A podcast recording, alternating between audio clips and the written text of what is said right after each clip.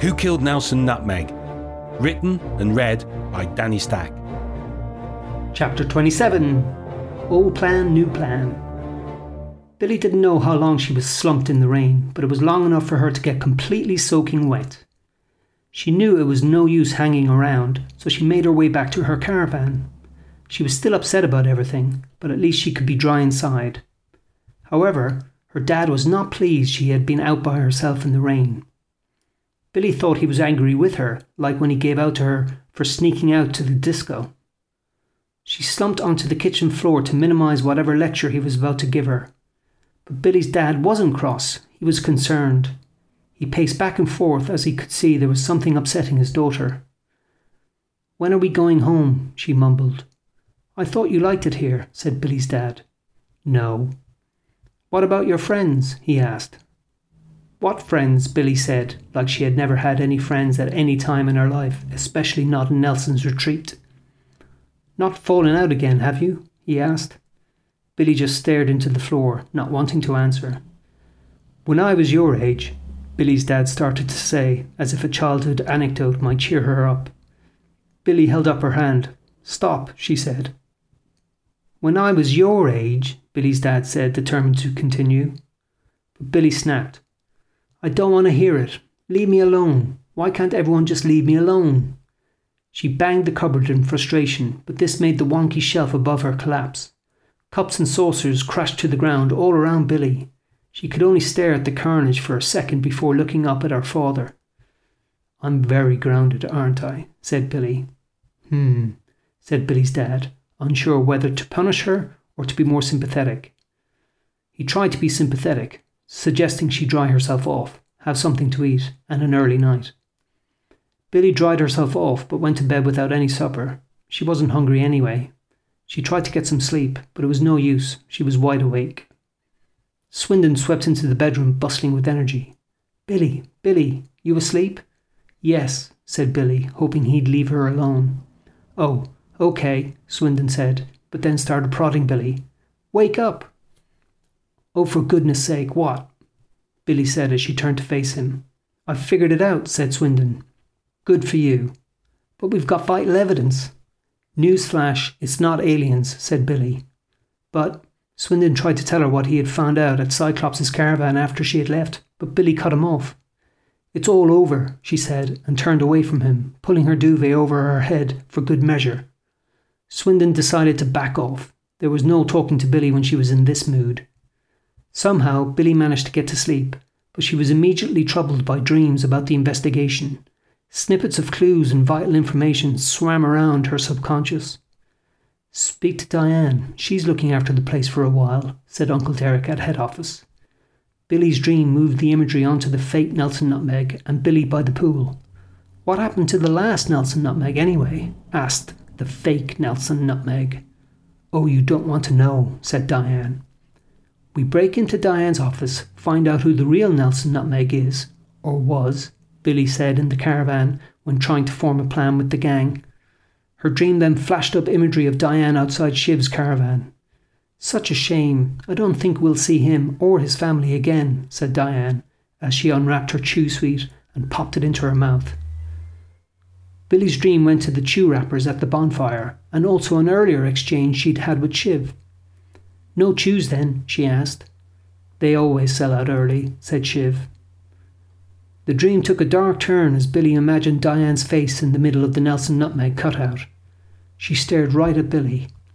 Don't think we'll see him or his family again, Diane said, with a hint of menace. A strange tap tap tap noise became part of Billy's dream.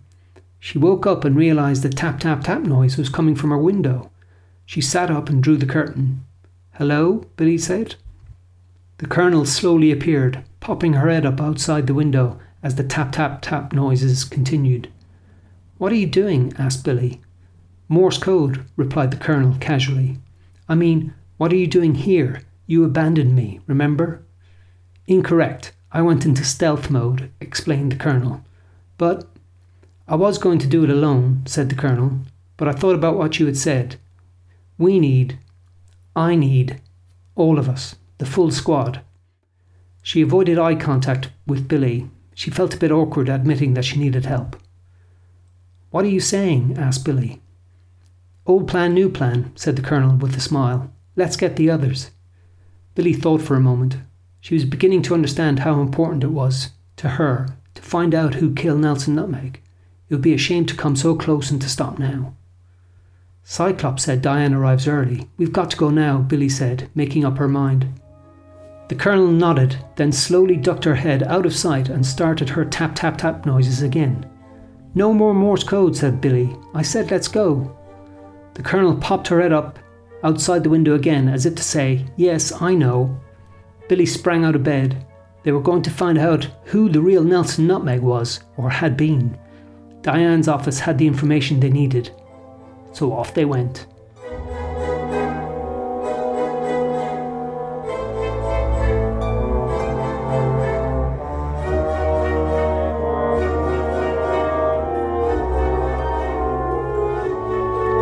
Chapter 28 Diane's Office. It was still early. Billy and the Colonel didn't see anyone as they crossed the camp. The Cyclops had said that Diane was back at 8 am, so they had to act fast. But how were they going to get into Diane's office? Billy fiddled with the door handle, hoping something would give. She knew that the head office had a dodgy lock because she'd heard Uncle Derek complaining about how it never shut properly even when he locked it. Billy hoped that Diane hadn't repaired this dodgy lock, otherwise she and the Colonel wouldn't be able to get in. Come on, come on, open, she pleaded, and then, click, the door seemed to take pity on her and decided to open. Billy smiled and let herself into the office, thinking that the Colonel was right behind her. But to Billy's surprise, the Colonel was already inside the office, having gained access through the back door. The Colonel was wearing a balaclava which covered her entire face except a postbox style gap for her eyes. What are you doing? asked Billy. What are you doing? replied the Colonel, lifting up the bottom of the balaclava so she could speak. I thought you were keeping watch, said Billy. I am. I got your back. Billy gestured towards the front door, wondering why the Colonel didn't say anything about the back door. You could have just, Billy said, but decided not to waste any more time. Never mind, you do look out. The Colonel removed her balaclava completely and took up a position by the door. Billy raced over to Diane's desk and started looking for anything that would help her find out Nelson Nutmeg's real identity. First, she flicked through a Rolodex that contained various contact details, but she couldn't see any names related to Nelson Nutmeg. She moved on to the in tray of letters on the desk, but again, Billy wasn't exactly sure what or who to look for.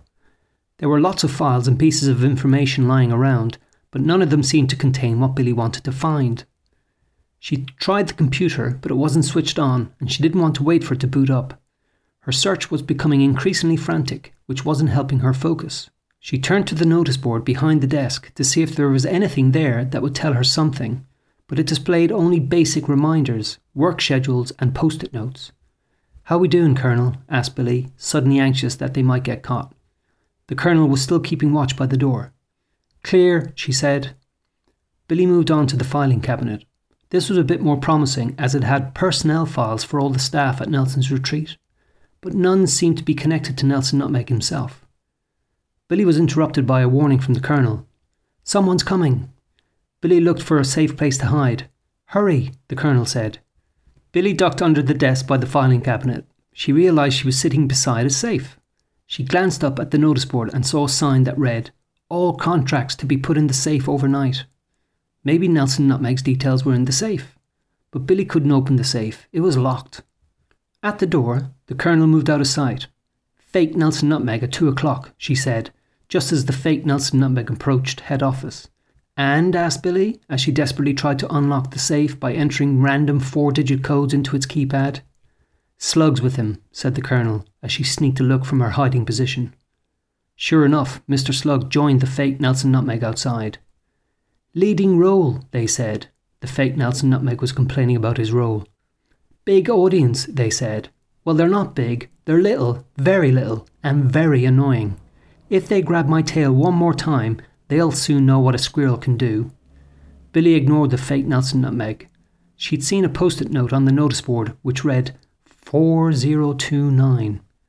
She tried the numbers in the safe's keypad. But at least when they're little, said Mr. Slug to the fake Nelson Nutmeg, they're easier to push around. Billy's latest attempt to open the safe failed, and it made a loud beeping noise which caught Mr. Slug's attention. He turned in the direction of head office with a suspicious frown. The colonel gasped and ducked out of sight. Are we allowed to do that? asked the fake Nelson Nutmeg, still thinking about how all the kids annoyed him so much. It was enough to regain Mr. Slug's attention. Look, let me tell you how things work around here, eh? said Mr. Slug, and he led the fake Nelson Nutmeg away. Just so there's no misunderstandings.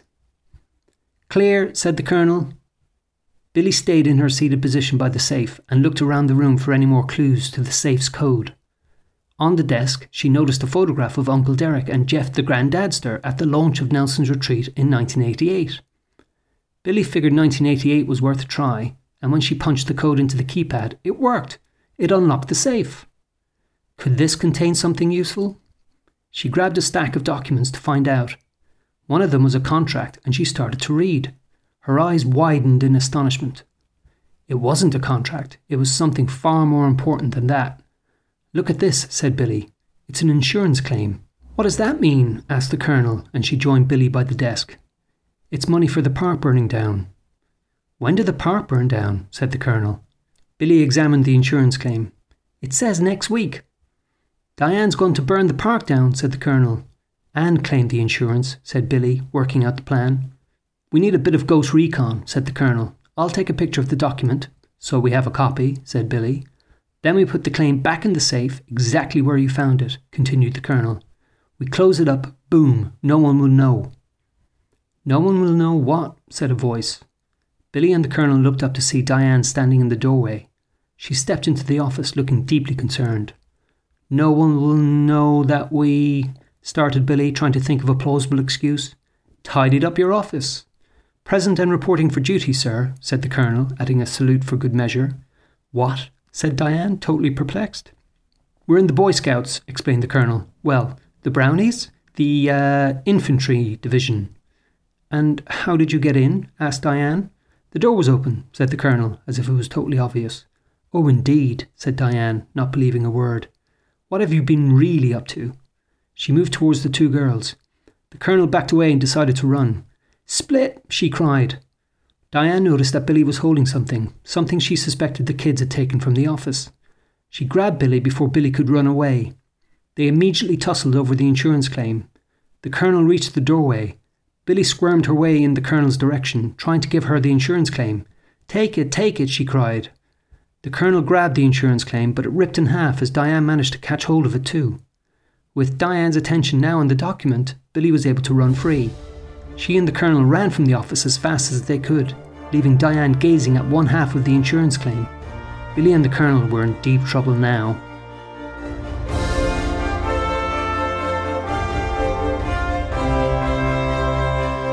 You've been listening to Who Killed Nelson Nutmeg. It was read by Danny Stack from his own novelisation of the film. To find out more and watch some clips from the movie, visit nelsonnutmeg.com.